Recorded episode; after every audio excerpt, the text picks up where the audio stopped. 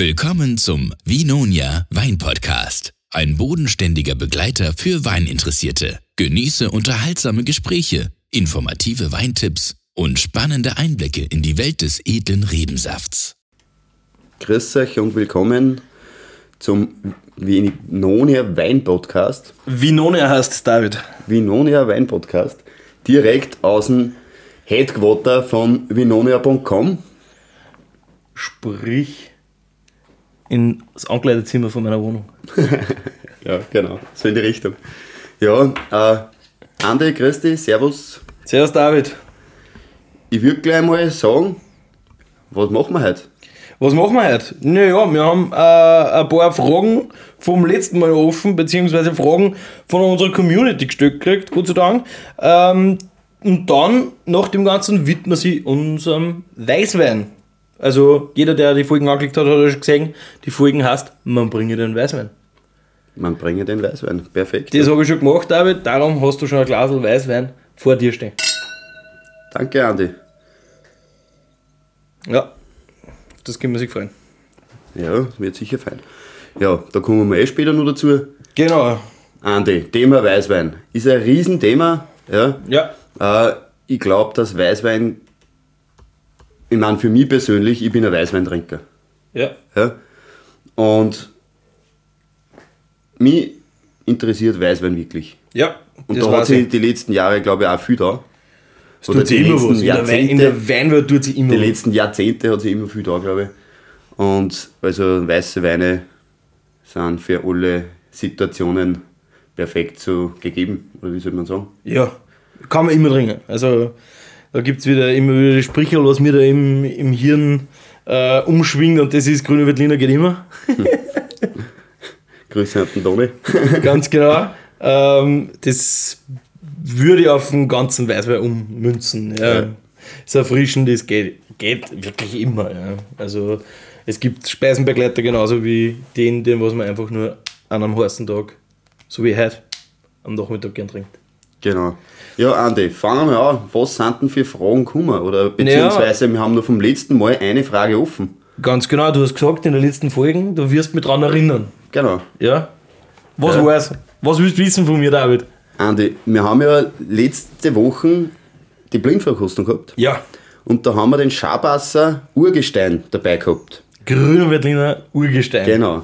Und da würde mich interessieren, warum Urgestein? Was Ja. ist Urgestein?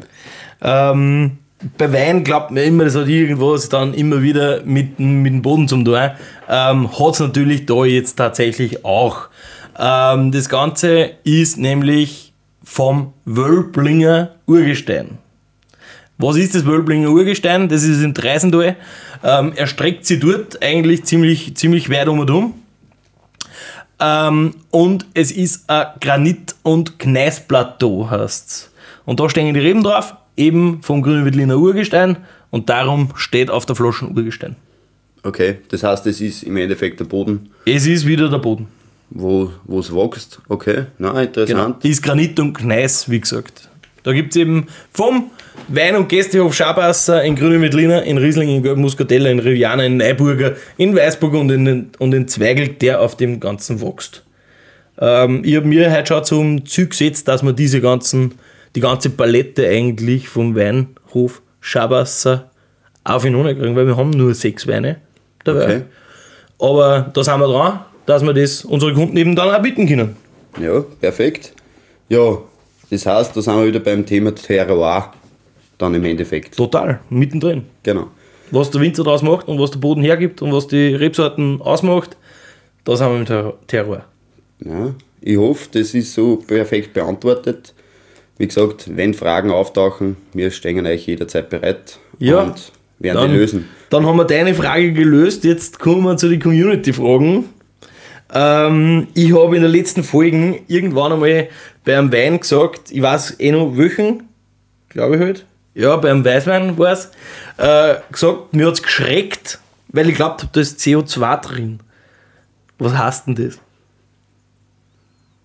Okay. Äh, Ich kann's eh erklären. Was ist, was ist CO2? CO2, jeder kennt ein Mineral. Ja. Alles, was sprudelt, ist normalerweise CO2. Genau.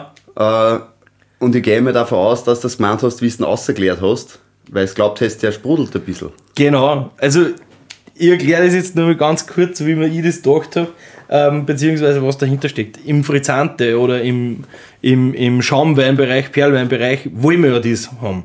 Wir wollen die Perlen drinnen haben und die Perlen sind nichts anderes wie CO2.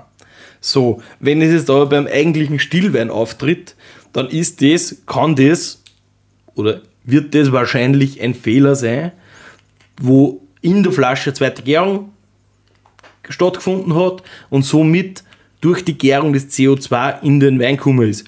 Ist Weil es aus der Flasche nicht rausgehauen dann im Endeffekt. Genau, die Flaschen ist ja luftdicht zu. Wenn der Wein in der Flasche nachgärt, ähm, verändert er sich nur einmal. Er tut nur einmal Zucker umwandeln in CO2 und Alkohol und somit das CO2 kann er über den Stöpsel nicht aussehen und somit kriegt er eine Perlage, also ganz leichtes CO2. Und das habe ich gemeint damit. Wir können jetzt sagen, er hat keins gehabt. Er hat keins gehabt. Nein, hat, der David, ich habe es eh in der Folge gesagt, hat einfach ein bisschen stürmisch eingeschenkt. ja. Da habe ich schon so einen Durst gehabt. Ja. Und eine zweite Frage habe ich noch, David. Ähm, ich lasse dir die beantworten und wenn du nicht mehr weiter weißt, hilfe dir. Passt, ich melde mich. Bitte. Was ist denn der rote Veltliner? Das haben sie noch nie gehört, dass es einen roten Veltliner gibt. Ist das eine rote Rebsorten? Ist das eine weiße Rebsorten? Und ist die verwandt mit grünen Veltliner? Ja, der rote Veltliner, verwandt mit grüner Veltliner, jein, sage ich mal. Es ist eine Veltliner Rebsorten. Ja, es ist eine Es ist Weißwein-Rebsorten. ein- Ja, es ist eine Weißweinrebsorten.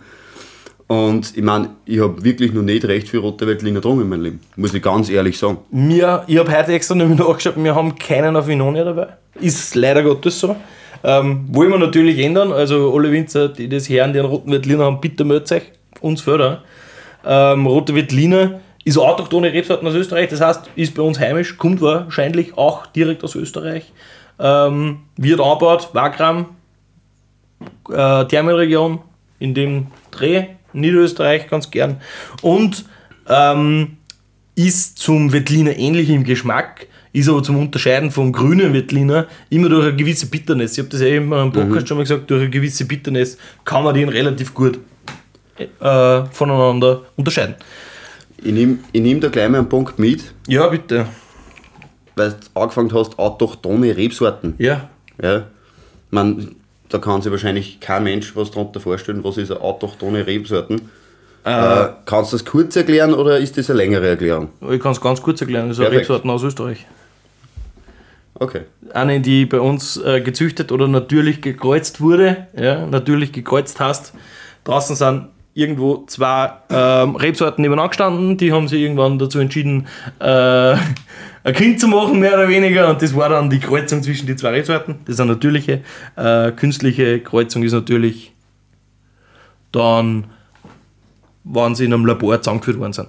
Okay. Ja. Und autochthon heißt äh, in Österreich heimisch und von Österreich. Autochthone Rebsorten gibt es international ja. ja, wie Sand am Meer, weil irgendwo muss immer herkommen, eine Rebsorten. genau. Irgendwo kommt es her und irgendwo wird es abpflanzt. Ja. Das ist das Wichtige. Ja, Andi. Haben Ja. wir noch Fragen oder haben wir alles beantwortet, was Also- so auftaucht ist in der Community und bei uns? Die zwei Community-Fragen sind durch. Eine Bemerkung habe ich noch. Habe ich noch gekriegt, ähm, weil wir das letzte Mal ziemlich viel äh, geredet haben von Neusiedlersee und und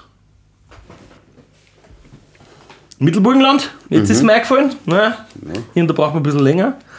Und da ist eine Bemerkung gekommen, wir haben eine ganz wichtige Weinregion natürlich da vergessen zum Benennen und zum drüber diskutieren. Und das ist der Leiterberg. Okay. Also Weinregion Leiterberg, ebenso in, Nieder äh, ebenso im Burgenland. Ähm, kann man ganz einfach erklären, wo ist die? Rechts vom Neusiedlersee, wenn man es auf der Landkarte anschaut, ist der Neusiedlersee. Und links davon ist die Weinregion Leiterberg mit einem kleinen Sterndal. Mit dem Rustausbruch, das ist aber wieder ein anderes Thema. Ja, warum haben wir es nicht? Ganz einfach, weil wir es auf Inonen nicht haben. Wir haben noch keinen Winzer aus dem Leiterberg auf Inonen. Wir haben schon ein paar Mal probiert.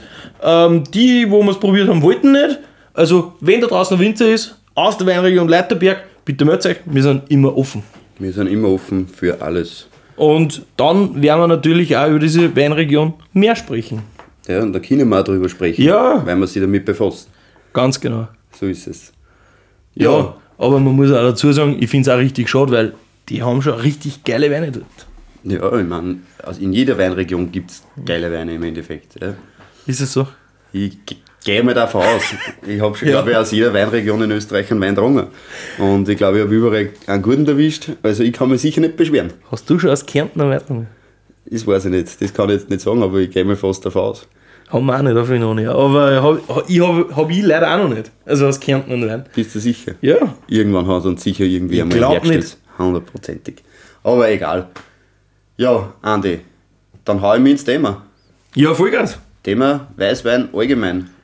Ja. Ähm, gleich mal vorab, wir werden Weißwein einmal allgemein machen. Das heißt, wie wird der Weißwein hergestellt? Äh, was sind die wichtigsten Rebsorten? Wie kann man in Weißwein ausbauen? Was macht ein Weißwein an sich aus? Ähm, wir werden sicher mal dann extra Folgen machen mit den gängigsten Rebsorten. Ja. Definitiv. Ja, wo 100%. wir sagen, wir kosten einmal drei grüne Veltliner in der Folge, wir kosten einmal Chardonnay in der Folge, was auch immer. wir, wir können das sicher so sagen. Also, es wird auch grüne Veltliner Folgen mal geben, es wird einmal Chardonnay Folgen geben, so Sachen. Genau. Alle durch die Bank durch. Und da werden wir sich sicher die nächsten 40 Podcast-Folgen durchkämpfen. Ja, alle mit einer Hand, immer mit einem Glas Wein in der Hand, das, das geht, glaube ich, ganz gut. genau. Ja, ich hätte gesagt, für den Start war mal interessant, wie entsteht Weißwein. Wie entsteht Weißwein? Ja, was, was, was brauche ich, dass ich einen Weißwein machen kann? Das ist die erste Frage. Ja, bitte, Herr Sommelier. Okay, danke. Ähm, was brauche ich? Ich brauche Weintrauben. Ja? Ich brauche Weinreben, wo Weintrauben, wo Weintrauben drauf wachsen und dann eben diese Weintrauben muss ich Richtung, äh, nach der Lese Richtung Presse führen. Ähm, das Ganze funktioniert dann auf, auf verschiedenste Arten und Weisen. Beim Weißwein ist es halt dann auch so, dass wir den meistens vorher rebeln oder auch nicht und dann in die Presse geben. Und dann pressen wir den Saft außer und den vergären wir dann beim Pressen ist es halt auch so, man kann auch, und auf das können wir heute dann Gott sei Dank einmal eingehen, aus Rotweintrauben auch Weißwein pressen. Wir haben es in ein paar Folgen schon an, äh, geteasert und haben gesagt, das ist möglich, weil ja der, so wie wir es in der Roséwein-Folgen gehört haben, ja der, die Farbe und der Geschmack vom, Ros vom Rotwein ja immer eigentlich aus der Schale kommt, ähm, können wir eben auch rote Trauben einfach pressen von der Schale wegbringen und somit dann haben wir dann auch einen Weißwein aus rote Trauben. Das da, gleiche tun wir auch mit weißen Trauben, pressen die, füllen die in den Tank, vergären es und dann wird es eigentlich verkauft. Ja, was ich so interessant finde, ich meine, das ist jetzt generell Pressen vom Wein. Ja. Was ich so interessant finde, wenn man mit Winzer redet, ja, Ja. es presst jeder Winzer anders. Der eine bei der Temperatur, der andere bei der Temperatur, Temperatur, der eine mit dem Druck, der andere mit dem Druck. Ja, die Temperatur selber ist beim Pressen selber jetzt nicht so ausschlaggebend. Ja, letztes Mal haben wir mit einem, mit einem italienischen Winzer geredet, der hat gesagt, er presst bei, was war das, bei 4 Grad oder er extra Press für, nur für den einen Wein gehabt. Ich kann es jetzt leider Press- nicht mehr sagen, welcher Winzer das war, aber, Pressen bei 4 Grad, ja, aber Kann ich dir jetzt nicht sagen, weil wie gesagt, die Pressen, die ich gesehen habe, stehen meistens draußen und da ist die Temperatur nur ziemlich egal. Wo dann die Temperatur nicht mehr egal ist, ist dann beim Most, der herauskommt beim Pressen. Ja. ja, das ist eh klar. also das der eh klar. Saft, der beim Pressen rauskommt, den nennen wir Most, weil der hat ja noch keinen Alkohol. Und wir nennen den erst Wein, wenn er ein bisschen Alkohol hat, dann ist es ein Wein. Anders ist es ein Most. Und dann beim Ausbau oder bei 4 Grad, ähm, das ist dann eher eine Geschichte beim Vergären. Ja. Temperaturgesteuerte Vergärung ist beim Weißwein ein Riesenthema, weil umso köder, umso puristischer wird er mehr oder weniger, umso klarer, umso, umso Minerali, ja okay, nein, Mineralität hat mit dem nichts zu tun, aber umso frischer wird er. Umso, umso weniger Temperatur, dass ich habe, umso frischer wird der Wein normal beim Vergären. Ja, ja was, was, was auch wirklich eine Sache ist, wo ich sage, ich finde das eigentlich genial, ja, ist, wie der Most von der Presse runterkommt, sagen wir jetzt in den Weinkeller, in den Tank oder wo er halt dann auch immer hinkommt, ob er jetzt ins Fassel oder in den Tank kommt, ist dann wurscht, aber wie Ja. er dort hinkommt. Weil die meisten Winzer nutzen ja fast nur Schwerkraft. Ähm, ich sage mal so, der modernste, ebenso wie früher, der einfachste Weg ist die Schwerkraft. Man macht im Weingut mittlerweile jedes moderne Weingut, was ich gesehen habe, und das sind mittlerweile ein paar, haben die Pressen immer in der obersten Reihe. Das heißt, die Trauben werden meistens mit dem Stapler sogar aufgeführt, weiter rauf, oben steht dann die Presse und der Eingekippt. Most rinnt dann alleine durch Schwerkraft ab. Warum machen sie das so? Ganz einfach. Früher oder heutzutage kommt es auch, noch zu- auch noch vor, mit Pumpen. Nur durchs Pumpen wird der Wein so aufgeschüttelt und aufgerührt, dass man draufgekommen ist, das tut dem Wein nicht gut. Und darum arbeiten die meisten mittlerweile wieder mit Schwerkraft. Ja, also Mit dem einfachsten, was es gibt. wirklich, das hat schon immer gegeben, wird es Ja. immer geben Hoffentlich. und das wird genutzt. Ja? Ja. Also richtig super. Und, und ja, das ist immer, immer so etagenmäßig angelegt. Ähm, da, dazu kann ich nur sagen, besucht alle mal ein Weingut. Ähm, wenn ihr nicht wisst, welches, dann schaut auf Inonia. Die freuen sich alle, wenn ihr vorbeikommt, normal. Bitte ruft es halt vorher an. Aber, aber die meisten ist es so, dass oben angeliefert wird, die Trauben, und unten dann die Schachtel Wein, das Lager verlässt. Ja. Und alles, was gepumpt wird, ist eigentlich schlecht. Ja, Nein, nein weil man- weil es mir letztes Mal wieder untergekommen ist. ja du hast völlig Drum. recht. Also geniale Sache, Genau. muss ich sagen. Und verkehren da wir dann meistens im Stall. Ausbauen da wir dann auch meistens im Stall. Aber ist das nicht dasselbe? Nein, Dann erklären wir es bitte. ich gehe mir davon aus, dass es wieder umpumpt wird. Weil du musst die Gärstoffe und das Ganze, was übrig bleibt nach dem Gären, Ja, auszubringen. Aus dem, Genau. aus dem Most, aus dem Wein eigentlich dann schon, wenn er vergärt ist. genau. Dann wird wieder abgezogen, nennt man das, nach dem Gären. Das heißt, man lässt die ganze, die ganze Rückstände vom Gären werden ja, sind ja dann am Fassboden mehr oder weniger oder am Tankboden. Und man steckt einfach einen Schlauch rein, schaut, dass man die nicht mitkriegt und zirkt einmal den Wein an. Ähm, und natürlich dann wieder per Pumpe oder per Schwerkraft ins nächst, in den nächsten Tank, wo er dann rein liegen kann. Ja. Wo er dann im Endeffekt reifen kann. Oder, Ja, reifen. Ich meine, im Stalltank reifen ist halt ein wenig schwer gesagt, sag ich mal. Ja, es Äh, ist aber eine Art von Reife. Wir reden ja beim Weißwein meistens, wenn wir nicht im Holzfassel dabei sind oder bei einfachen Qualitäten bei sechs Monaten im Stalltank und dann ist der fertig, der Wein. Genau, im Endeffekt füllen der Winzer an in die Flaschen, wann er für den Winzer Fertig ist. so schmecken soll, wie er sich Genau. ihm vorgestellt hat. Genau. Ja. Da gibt- war es. Es gibt natürlich dann viele Sachen, wo man sagt, okay, er ist jetzt noch nicht so, wie er sein soll. Ja. Und dann muss der Winzer entscheiden, was tue ich. Wie Genau. arbeite ich weiter mit dem Produkt? Muss ich was machen? Also muss ich in den ganzen Prozess eingreifen mit. Da gibt es verschiedene Behandlungsmöglichkeiten von, von Wein und von Most. Da fragen wir aber am besten einen Winzer, den Ja, wir in genau, Zukunft dann dabei sowieso. haben. Da bin ich jetzt dann. Da, da will ich mich nicht aus dem Fenster lernen, welche, welche Orten das da gibt und Ding. Ähm, oder der Winzer sagt einfach, nein, der braucht einfach nur ein bisschen Zeit. Und wir lassen ihn einfach nur ein bisschen liegen im Stalltank oder im Fassel oder in dem Gebinde, wo er halt dann gelagert wird. Und wir verkaufen den noch nicht und finden noch nicht ab. Gibt's ganz, ist ganz normal. Ähm, bei einfachen Qualitäten eher weniger.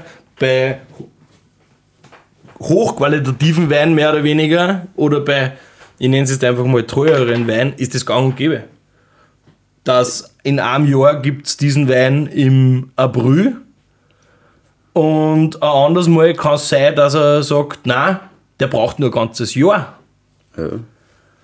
Und der Winzer ist einfach noch nicht glücklich mit dem Wein, habe ich unlängst wieder gehabt. Ähm, der hat dann gesagt, nein, heuer wird es nichts mehr damit, das wird eher was für nächstes Jahr. Aber dann ist er fertig, dann können wir in den Markt gehen. Ja. Ist, ist eine Top-Geschichte, muss man sagen. Weil ansonsten müsstest du ja das Flaschel kaufen und der Winzer sagt dazu, ja, aber lass ihn bitte nur ein Jahr liegen. Ja, das geht natürlich nicht. Nein, Äh, jeder ich Wein wird mal, trinkfertig ich wollte gerade verkauft. sagen, jeder Wein wird trinkfertig verkauft. Ich meine, das ist beim Weißen wahrscheinlich nur mehr wie beim Roten. Ja, Ja, was der Kunde dann damit macht, weil ich ist sag, ja, ich sag, einen weißen, zum Beispiel einen frischen weißen, den was der neue Jahrgang ist, ja, äh, den, ein Jahr oder zwei wirst du schon liegen lassen können, aber die, wahrscheinlich nach dem dritten, dann entwickelt er sich anders, der Wein. Ja, er wird anders. Er wird einfach dann, der ändert seinen Charakter im. Endeffekt. Ja, ja, Wein hat ja kein Ablaufdatum. ja. Ganz, ganz wichtig einmal, Wein hat, äh, hat ja kein Ablaufdatum. Aber der Wein verändert seinen Geschmack und sein, ja, eigentlich seinen Geschmack in, in Hauptsache, ja. Und das entweder zum Schlechten oder zum Guten. Und gereifte Weine mehr oder weniger sind entweder so gereift, dass du sie nicht mehr saufen kannst, oder sie sind so gereift, dass sie besser werden. ja. Und beim Weißwein sind wir halt bei, meistens bei den konventionellen Geschichten, also wo mit Hefe vergoren wird und ja, ganz normal konventionell gemacht wird, sind wir meistens so, dass nach zwei Jahren der Wein den Gesch- Geschmack so verändert hat, dass er schon so weit weg ist von dem, wo er einmal war. ja, wie gesagt, so. Im negativen Sinn. ja, man, wo, wo man halt da schauen muss, so frische, die Einsteigerweine, wie wir Ja. schon mal erklärt haben in einem vorigen Podcast, Die sollte Ah. man eh bitte so trinken. die sollte man so dringen, wie es kommen, im Endeffekt. Ja. Ein- da hat es nicht wirklich, glaube ich, viel Sinn, wenn man da sagt, okay, ich kaufe mir da jetzt einmal eine Paletten Ja. ja, äh, und lasse mal liegen. Es- Nein, macht keinen Sinn. Macht keinen also Sinn, absolut ja. nicht. Weißwein zum Liegen lassen, da muss ich jetzt von, meinem, von mir persönlich ausgehen, habe ich eigentlich nur aus dem Natursektor, also Naturweinsektor. Da habe ich Weine, wo ich weiß, okay, die kann man jetzt liegen lassen, die verändern sich positiv und ja, das. Alle anderen Weißweine, die ich kaufe, werden gekauft zum Trinken. ja, auf jeden Fall. Im selben Jahr noch. Auf jeden Fall, ja, genau. Es kann mal sein, dass wir Flaschen vergessen ir- irgendwo, aber Ja, das ist jedem schon passiert. Das ist jedem schon passiert. Ja. Aber im Normalfall vergessen wir keine Flaschen. Du nicht. Nein, wie gesagt, ja, apropos, wir werden durstig, es, mir wird schon heiß da herinnen, wir sind jetzt fast, ja, wir haben jetzt 27 Grad. Ähm, ich muss jetzt da mal runtertrinken. Ich habe schon gesehen, während ich geredet habe, hast du schon probiert und getrunken und, und reingekrochen. David, was riechst, was schmeckst, wie zufrieden bist mit dem Wein? Ja, also, ich habe mal reingerochen vorher schon. Da habe ich mich kurz einmal genippt.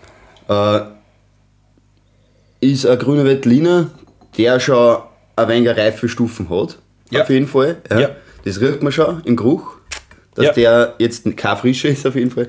Nein, wir sind da im, im äh, wir haben es glaube ich noch nicht gesagt, was wir im Glasl haben. Nein. Wir haben vom Winzerhof Fink einen grünen Veltliner WF. Kremstal, südliches Kremstal ist das. Ähm, ist, sind seine, also wie soll man sagen, Ist ein DRC. ist, ja. ist nicht mehr, ja, sind, oder? Nicht? Ist ein Nein, DRC, doch, ist ein DRC, ja. Krem- Kremstal DRC, südliches Kremstal, also südlich der Donau. Ähm, WF steht für, Kann ich jetzt nicht auswendig sagen. ich auch nicht, ich versuche es Ich gerade kann irgendwo sagen, herauszufinden. dass es ein 21er Jahrgang ist. ja, das ist so. mit 13,5 Volumensprozent. Äh, das riecht man aber auch genauso. Ja? Man merkt, dass der einfach, Ja, es ist nicht, Schau, die, es ist der- nicht die Einsteigerlinie. nein, auf keinen Fall, weil der ist greift. Also der ist schon greift. Ja. Ein Jahr sicher. Ja, das ist ja sicher, weil er 21 Jahre alt ist. Nein, ich meine, aber es kann sein, dass er im Keller gelingen ist. Nein, der ist nicht im gelegen. Der wird auch noch als 21er jetzt so gerade verkauft. Aber man riecht ja. Und was riecht man außer? Wie gesagt, man riecht wie beim, ist ein grüner Veltliner. Äh, ich bin da auf jeden Fall schon eher beim reifen Obst. Ja. Beim Ja. reifen, aber da rede ich von reifen Äpfel, vielleicht wenig Birne. Ja. Ja, er ist einfach ein bisschen kraftvoller. Er hat ein bisschen mehr Zug, finde ich. Ähm, ist aber trotz alledem aus dem Stalltank. Ähm, ja, man hat da einfach ein paar Kräuter. Ich würde mich da jetzt gar nicht festlegen, welche Kräuter. Nein. Aber so leichte Küchenkräuter, also so getrocknete Kräuter habe ich da drinnen. Ja, äh, wie wenn man, ich sage mal, beim Teebeil riecht von einem Apfeltee. Vielleicht nicht ganz so intensiv Ja, nach Apfel. nein, nein, nicht ganz so, so- intensiv nach Apfel, aber auf jeden Fall von der Intensität von den Kräutern her. Ja. Ja. Wir, sind, da- wir sind da jetzt einfach im, im, im, im obersten Segment beim Winzerhof Fink, kann man sagen. Und mir taugt der gescheit, muss ich sagen. Also, das ist ein Wein. Ich habe ich hab Angst gehabt, dass er zu viel ist, also zu viel Kraft hat oder so, aber gar nicht. Also, sehr schön ausbalanciert. Ich habe gerade getrunken. Ähm, man hat am Gaumen genau das eigentlich, was man riecht. Ja. Man schmeckt, dass er trotzdem gereift ist. Er hat, er hat trotzdem wieder die, sag ich mal, reiferen Ja. Obstsorten drinnen. Ja, Ja, ich habe hab da sogar ein bisschen Exotik jetzt drin. Okay, das ist spannend, vielleicht ist er ein wenig warmer. Ja. Äh, Oder da kriegt man dann noch mehr mit, wenn er Aber- er hat trotzdem, ich meine, das, die Säure von Grüner Veltliner. Die hat er. Ja, ich. ich meine, sie ist gut Säure- eingebunden. Sie ist gut eingebunden, aber Boah. ich habe mir gerade gedacht, Ja, ja, also- hab, also die Säure vom Grünen Veltliner hat er sicher. Ja, ja, klar, aber äh, wunderschön eingebunden. Also Mhm. die kommt nicht so um, ja, kommt bisschen kraftvoller um. Säure Ja, hinten noch. ja, ja. Aber, aber das ist, ja, also wie gesagt, ein bisschen mehr Kraft hat er. Und ich finde ja, ich weiß nicht, ob das mein eigenes Empfinden ist, wenn der Wein ein bisschen kräftiger ist, dann verliert er meistens ein bisschen die Säure. Also dann geht die ein bisschen in den Hintergrund. Aber das kann halt auch sein, dass wir öfter mal kraftvolle Chardonnays haben oder so, Burgunder, wo das äh, sowieso dann ein bisschen im Hintergrund die Säure ist. Kann, das, kann es nicht sein, dass die Säure einfach ein wenig verschwindet durch das, dass er einfach mehr reift? Da waren wir jetzt. Ähm, Ist schwer zu sagen, oder? I- Nein, rein nur, wenn er, wenn er, wenn er nur im Steuertank liegt. Eher eigentlich nicht. Ja. Es gibt nur diesen BSA, in biologischen Säureabbau. Das haben wir aber meistens beim Rotwein. Und da haben wir immer so ein bisschen laktische Noten dabei, wenn wir das haben. Dann war äh, biologischer Säureabbau, das heißt, der passiert im Eichenfass meistens. Also zu 91,9%, würde ich sagen. Im Eichenfass oder im Holzfass äh, biologischer Säureabbau, meistens eben bei Rotwein. Okay. Aber Also beim, natürlich beim als Weißen kann man machen, wann man will, oder was? könnte man machen oder kann man machen, aber das nur wirklich bei Weißweinen, die dann auch im Holzausbau, die sind ein bisschen, das, da ist alles ein bisschen anders. Ja, Also das ist bei dem nicht passiert. Das, das kann ich definitiv ausschließen, dass, die, dass ein BSA, biologischer Säureabbau, da sicher nicht, sicher nicht. Ja. Hat auch nur die Säure, finde ich, die, dass man schmeckt. Ja, ja. Dass man es am Gaumen Ja, hat, ja, auf jeden ja. Fall. Ja. Nein, aber also sehr gut gelungener Wein. Also mir schmeckt er sehr gut. Ja. Ja, Prost. Zum Wohl. Auf die Weißweinfolgen. Ja. Andi. Äh, Weißwein. Ich ge- gehe mal jetzt auf Weißwein in Österreich, okay? Ja. Äh, Rebsorten, wir haben ja in Österreich eine Vielzahl an Rebsorten beim Weißwein. Ja. Äh, die gängigsten, man grüne Veltliner, logisch, ja. Ähm, Riesling, Für mich, für mich die gängigsten, also wenn mich jetzt wer fragt, äh, sag mal vier Rebsorten aus Österreich, dann nehme ich Grüne Veltliner, Riesling, Gelber Muscatella und Sauvignon Blanc. genau, die hätte ich auch gesagt. Ja. Definitiv. Natürlich haben wir Burgunder Rebsorten mit Chardonnay, Weißburgunder und und und und. Ähm, aber, oder Zierfandler, Rotgipfler, rote Veltliner, frührote Veltliner und und und und und. Also geben tut es ja genug. Ja. Oder die neuen Piwi-Rebsorten, Donau-Veltliner. Ma, jetzt geht's los mit den Piwi-Rebsorten. Ja. Ui. Das Ui. ist, dieser Piwi-Rebsorten machen wir in einem eigenen. Ich wollte gerade sagen, an die, die Piwi-Rebsorten, die lassen wir gar einmal beiseite, glaube ich, weil dann brauchen wir mal einen eigenen Podcast, glaube ich, dass Da wir das dann- aufschlüsseln, was das ist, Das genau wir. und etc. Das machen wir definitiv, da habe ich auch schon eine Idee dazu. Da laden wir sich einfach wieder bitte einen Winzer ein dazu, genau. ähm, der uns das dann speziell genau erklären kann. Es gibt da verschiedenste, da kommen dann so Sachen wie Cabernet Blanc, wo mir dann die Leute fragen, was heißt denn bitte Cabernet Blanc?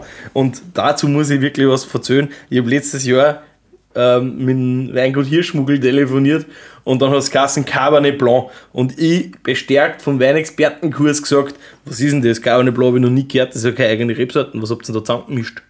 Und dann sagt er so, "Mm, das da ich noch recherchieren. Das ist eine eigene Rebsorten, das ist eine Piwi-Rebsorten. Okay. Ja, wie gesagt. Fun Fact am, am Schluss, da bin ich auch wieder total da gestanden dann. Ja, Heute weiß ich es besser, Gott sei Dank. Ja, Biberrebsorten wird es ja im Kummer. Also ist sicher interessant, dass wir da mal eine Folge machen. Ja. Darum würde ich jetzt sagen, wir gehen Also, nicht mehr weiter drauf nur, ein. nur, nur für unsere äh, Zuhörer, Piwi, David, Kenne ich mich nicht aus. Pilz, Widerstands, Rebsorten. Piwi. Nur, dass wir das kurz wissen, sind einfach gezüchtete Rebsorten, die gegen die Pilzkrankheiten, äh, also Resistenzer. resistent sind, genau. Perfekt, jetzt haben wir gleich mal aufgeklärt, was Biberrebsorten ist. Ja. Kommt in einen eigenen Podcast. Machen wir sicher eigene Folgen Dranbleiben, wenn es wen interessiert. Ja, definitiv. Definitiv. Ja, Andi, ich möchte jetzt trotzdem nur mal einfach Weißwein auf den Ausbau von Weißwein gehen. Ja. Ja? Äh, weil ich glaube, beim Weißwein, weil wir ja das Thema haben mit, was wir das letztes Mal schon gehabt haben, ich nehme das einfach her, weil es Mhm. so super passt. Äh, Einsteigerwein. Und da gibt es ja die nächsten Schritte nach oben bei den Weinen dann. Bei jedem In der Komplexität Weingut. natürlich. Ja. Und darum, wenn, wenn du einfach kurz einmal sagst, wie die Ausbaustufen so ein wenig, was gibt oder Wie man weiß, wie man, das, wie man sich das, wie man sich das vorstellen kann. Natürlich ganz easy, wie wir zuerst schon geredet haben, sechs Monate im Stall ankommen, fertig. Da sind wir ja bei den einfachen Geschichten. Ähm, natürlich kommt dann ziemlich schnell aus Holz zum Tragen. Und Holz ist immer unterschiedlich. Warum? Holz, da redest du vom Holzfass. Im Vom Holzfass. Holzfass, genau. Man, man redet in, beim Wein immer vom Holz und jeder weiß, dass Holzfassel gemeint ist. Ja. Ähm, warum gibt es da so viele verschiedene? Weil wir haben verschiedene Größen, die verschiedene ähm, Eigenschaften dann am Wein machen, weil ein großes Holzfassel schmeckt dann der Wein nicht nach Holz. Er hat ein bisschen mehr Fülle meistens oder äh, irgendwo denkt man sich, ui, wo sind denn diese Gewürznoten her, diese ganz, ganz, ganz leichten, ähm, die kommen vom Holz dann meistens, aber von einem ganz großen Holzfassel, wie wir schon gesehen haben, 25.000 Liter Fassel oder so, da, Ah, das schaut schon spannend aus. ja, das ist richtig, Die richtig schauen spannend. Oder ich spannend bin aus, schon ja. mal, glaube ich, von 50.000 Liter Fassel gestanden aus Holz. Wirklich spannend. Ähm, da kriegst du nimmer beim Wein mit, dass der im Holzfass war, obwohl der ein Jahr da drin gelegen ist. Ja. Äh, Warum macht man es dann? Einfach nur aus äh, ein Wein reift im Stalltank anders wie in einem Holzfass. Ein Holzfass, Ja, ein Holzfass, weil ein Holzfass nicht dicht ist. ein Zu Holzfass 100 ist Prozent. es tropft nicht raus, Ja, das ist der klar. Wein bleibt drin, aber Holzfassel lässt äh, Es atmet Luft, eigentlich. Luft durchs sagen? Holz durch, ganz Es genau. Und aus dem Grund ähm, gibt es da eine kleine Mikrooxidation, heißt das. Ähm, und der Wein reift einfach ganz anders. Er schmeckt ganz anders, wenn er im Holzfassel war, als wenn er nur im Stalltank war. Und da ist halt dann wieder der Winzer gefragt, beziehungsweise die Handschrift vom Winzer, ähm, wie lang in welchem Fassel, wie lang dort da. Ähm, Das heißt, die Winzer arbeiten mit verschiedenen Fasseln. Der eine nimmt der Eichenholzfassel, der andere, weiß nicht, der Buchenholz oder wie kann man sich das vorstellen? Ähm, ist natürlich, also zum Beispiel, da sind wir jetzt beim Thema theoretisch Barrique. Barrique muss immer französische Eiche sein. Hat immer 225 Liter, sind immer, Was war da vorher drinnen? was? Ein französisches Barrique. Ja? Da war ja vorher was drinnen, oder? Man muss nicht. Muss nicht. Kann er einfach so Ausbrennen worden sein. Okay. Getoastet nennt man es. Aber gibt es das, dass Winzer auch Fassel nehmen, wo vorher ein Wein drin war, oder? Ein Roder in Frankreich oder was auch immer. Oder gibt es das, dass sie vielleicht ein Whisky vorher drin war oder was auch immer? Ähm, naja, definitiv geben tut es bei unserem Freund in Ande in Transeco. Der hat ein Rumfassel und Whiskyfassel, wo er seine, seine Aber beim Wein- lagert. Beim Wein ähm, kann es kann vorkommen, also, aber im Endeffekt ähm, hätte sie jetzt noch nirgends gesehen.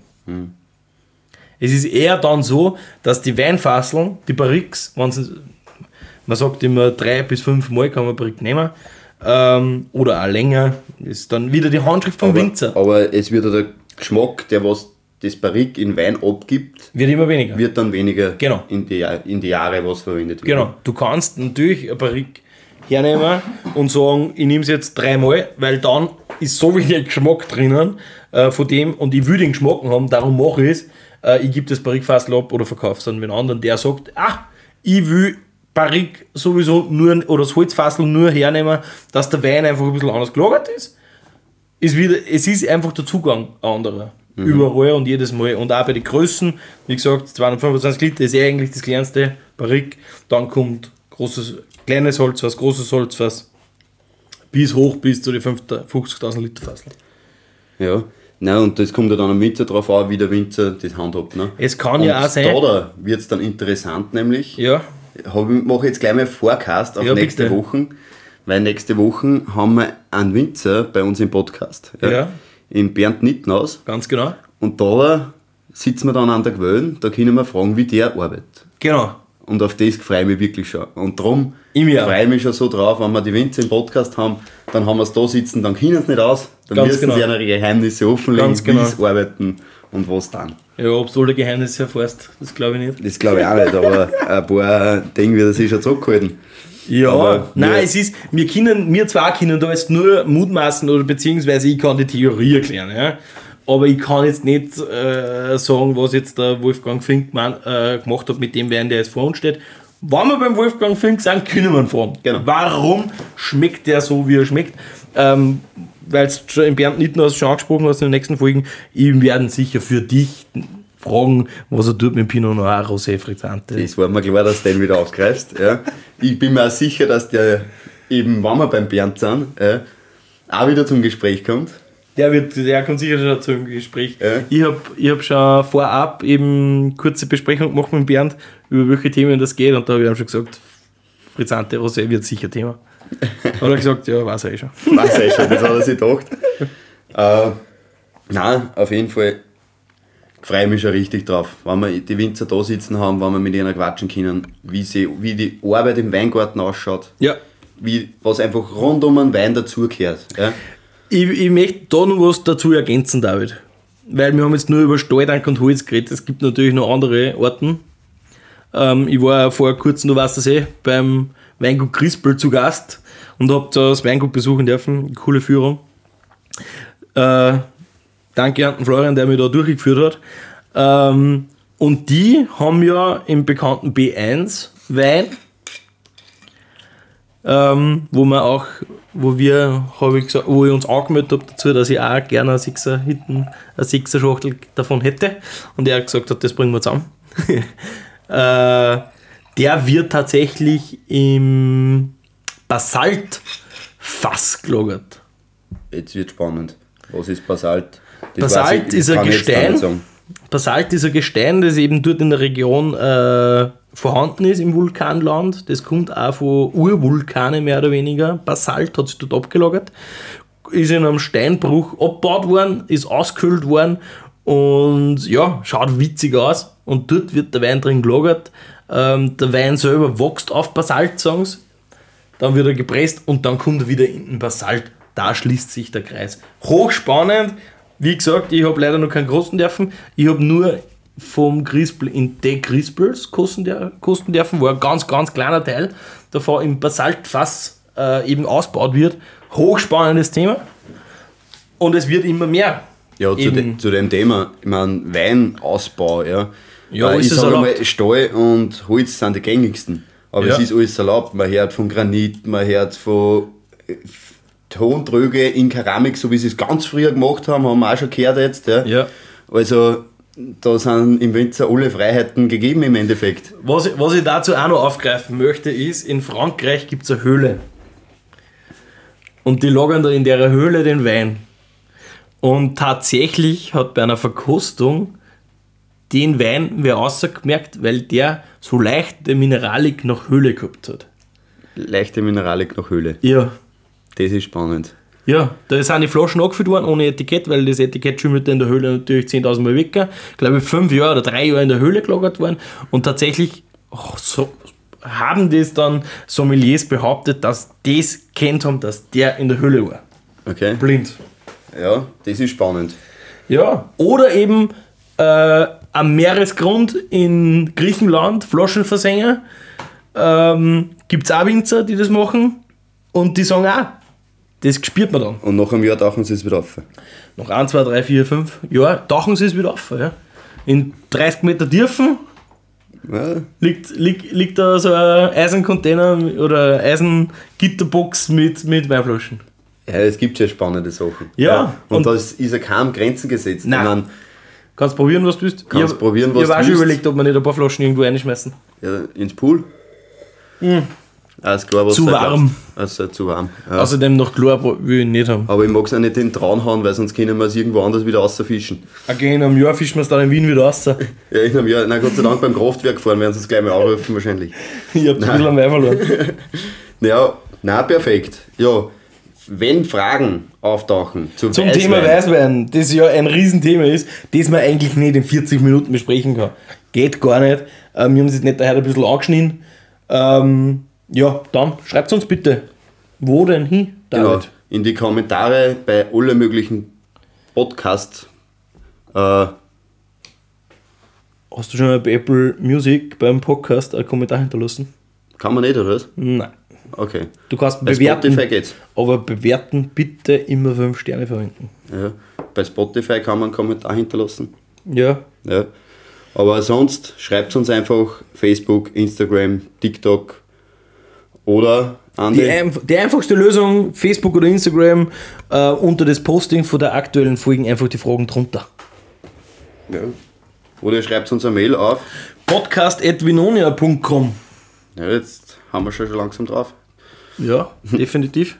Ja, passt. Dann, Beschl willst du diese Folgen jetzt beschließen? Ich Oder hast du noch irgendwas, was du loswerden willst? ich habe gar nichts, was ich loswerden will. Ich möchte jetzt das Achtel genießen Ja. und muss einmal kurz aus dem Raum raus, weil es ist ziemlich heiß herinnen. Wir haben die 27 Grad überschritten da drinnen. Ja. Und darum möchte ich jetzt die Folgen beschließen. Andi, hast du noch ein paar Ein Worte? Fun Fact habe ich noch, weil, weil wir sie jetzt gerade überschwitzen. Ähm, wir haben ja unsere Italien-Podcasts ausgemacht äh, in Zukunft und da habe ich es ausgemacht in einer Lagerhalle bei 17 Grad. Passt. Ich freue mich drauf auf die 17 Grad und wünsche euch ein schönes Aufwachen Viel Spaß dabei! und eine gemütliche Zeit. Fünf Sterne vergessen auf alle möglichen Plattformen. Tschüss, für euch! Viert euch!